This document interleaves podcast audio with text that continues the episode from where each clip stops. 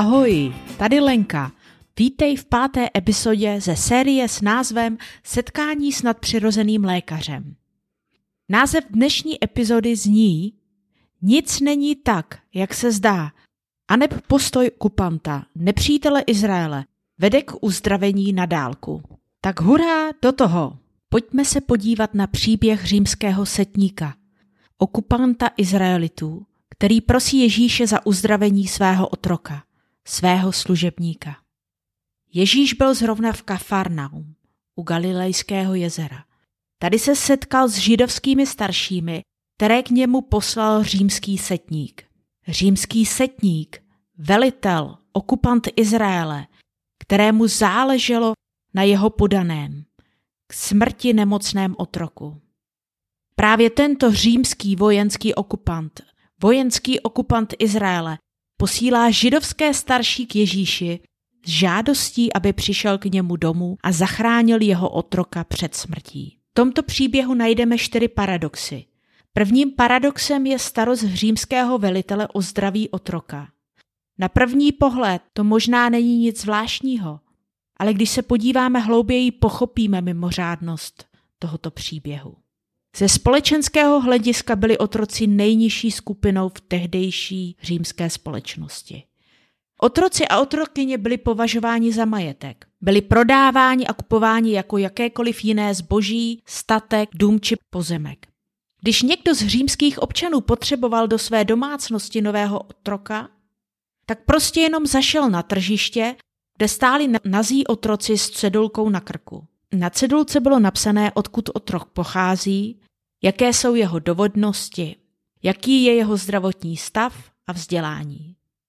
Vzhledem k tomu, že otroci byli legálním majetkem římských občanů, znamenalo to, že je jejich majitelé mohou kdykoliv zbít, mučit nebo i usmrtit. Majitel měl veškerou moc nad životem svého otroka. Pokud nějaký otrok onemocněl, pak se jich jejich majitelé zbavovali tím, že jim dali svobodu. Věděli, že nemocný otrok je bezcený, že už je skoro neprodejný, nebo za něj mohou získat jen minimální cenu. Cenu, která je nižší než náklady na obživu a ubytování. Takový člověk, otrok, už neměl vůbec žádnou cenu, byl zbytečný, odsouzený na smrt, nejen nemocí, ale i ponechaný svému osudu, vyvržený na ulici, kde čekal již jen na svou smrt. Jak jiný byl postoj našeho setníka. Měl právo a moc se otroka zbavit. Měl právo vyhodit ho na ulici a ponechat ho svému osudu. Nikdo by ho za to nepotrestal ani neodsoudil, protože jednal podle zákona. Proto je velmi pozoruhodné, že tento římský velitel se rozhodl jinak. On nejenže otroka nevyhodil na ulici, on se dokonce rozhodl přemluvit místní židovské starší, něco jako městské radní v dnešní době. Přemluvil je k tomu, aby vyhledali Ježíše a poprosili ho, aby k němu přišel a uzdravil jeho otroka. Nemusel to dělat, nikdo to po něm nepožadoval. Druhým paradoxem je i rozhodnutí židovských radních vyhovět setníkovi, vyhovět okupantovi jejich města. A oni to udělali a nejen to, oni přesvědčili Ježíše, že se jedná o spravedlivého člověka, který je hoden Ježíšovi pomoci. Řekli mu, chová se k nám dobře, miluje náš národ. Na vlastní náklady nám postavil synagogu. Úkolem římského setníka bylo plnit rozkazy Říma, udržovat pořádek a potlačovat případné vzpoury. Náš setník měl židy rád, ctil je a pomáhal jim udržet si vlastní kulturu. Ježíš okamžitě reagoval, vydal se na cestu za nemocným otrokem. Třetí paradox nastal ve chvíli, kdy Ježíš už byl jen kousek od setníkova domu. Tady mu přichází naproti setníkovi přátelé se vzkazem od setníka. Pane, není třeba, aby si se obtěžoval přijít do mého domu. Nejsem tě hoden.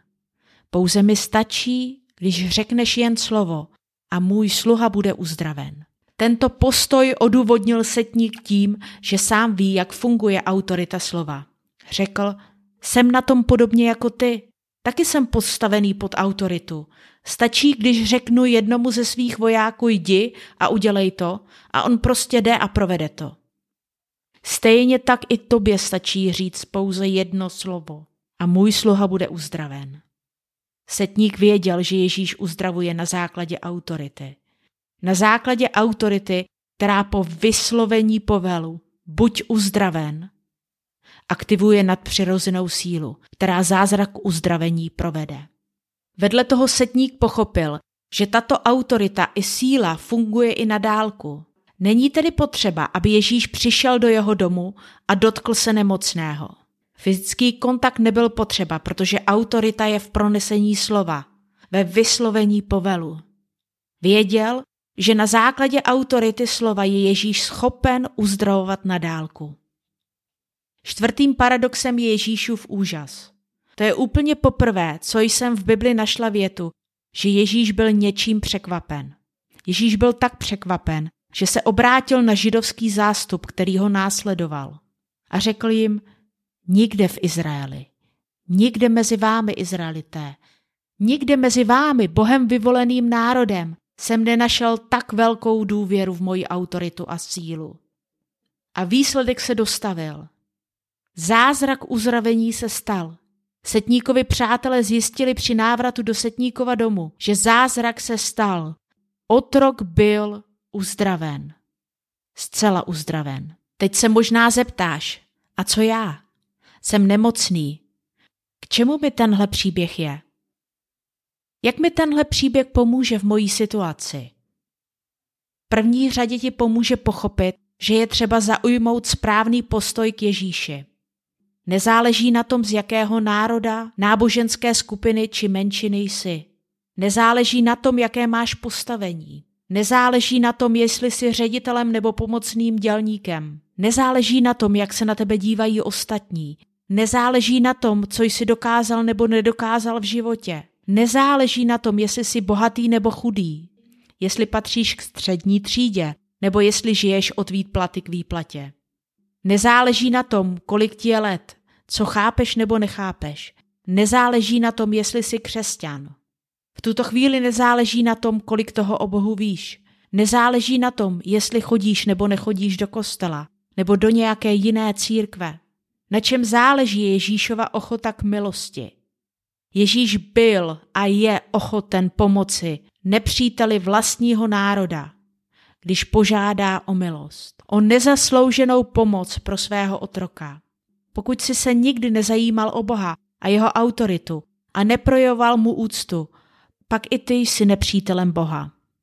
Pokud to uznáš a pochopíš, že jedinou tvou nadějí je Ježíšovo slitování nad svým utrpením, pak budeš vyslyšen. Ježíš má slitování s těmi, co ví, že si nemohou činit nárok na jeho pomoc, ale přistupují k němu svědomím, že záleží jen a jen na Ježíšovi. Jen a jen na Ježíšově rozhodnutí se nad nimi smilovat. Takové lidi, takový postoj srdce Ježíš neodmítá. Jsi ochoten zaujmout takový postoj vůči Ježíši. Druhá věc, která je pro tebe důležitá, je vědět, že Ježíš uzdravuje na základě moci, kterou má nad nemocí. Tuhle moc delegoval na své učedníky, ne na všechny, co si říkají křesťané, pouze na ty křesťany, kteří jsou učedníky, na ty, kdo slyší Ježíšův hlas, učí se mu porozumět a učí se dělat to, co jim přikázal. Jedním z Ježíšových příkazů učedníkům je, je vyhlašovat Ježíšovu autoritu k záchraně. Je vyhlašovat Ježíšovu autoritu k uzdravení a osvobození a předávat jeho život formou uzdravování a osvobozování nemocných. Pokud znáš křesťany, kteří ví, že Ježíš má moc uzdravovat, zachraňovat a osvobozovat, pak se na ně obrať a popros je, ať se za tebe u Ježíše v autoritě přimluví. Pokud žádné křesťany neznáš, můžeš se obrátit na mne a mého manžela Sandra. Každou neděli ráno v 10 hodin se přimlouváme za uzdravení. Spoj se s námi ve veřejném videohovoru každou neděli dopoledne v 10 hodin pouhým kliknutím na tlačítko Zavolej. Tlačítko Zavolej najdeš na našich webovkách deboramission.cz na stránce Kontakt. V tomto videohovoru nám řekneš, jakou máš nemoc a my se u Ježíše přimluvíme za tvé uzdravení. Tak se měj a ahoj v neděli.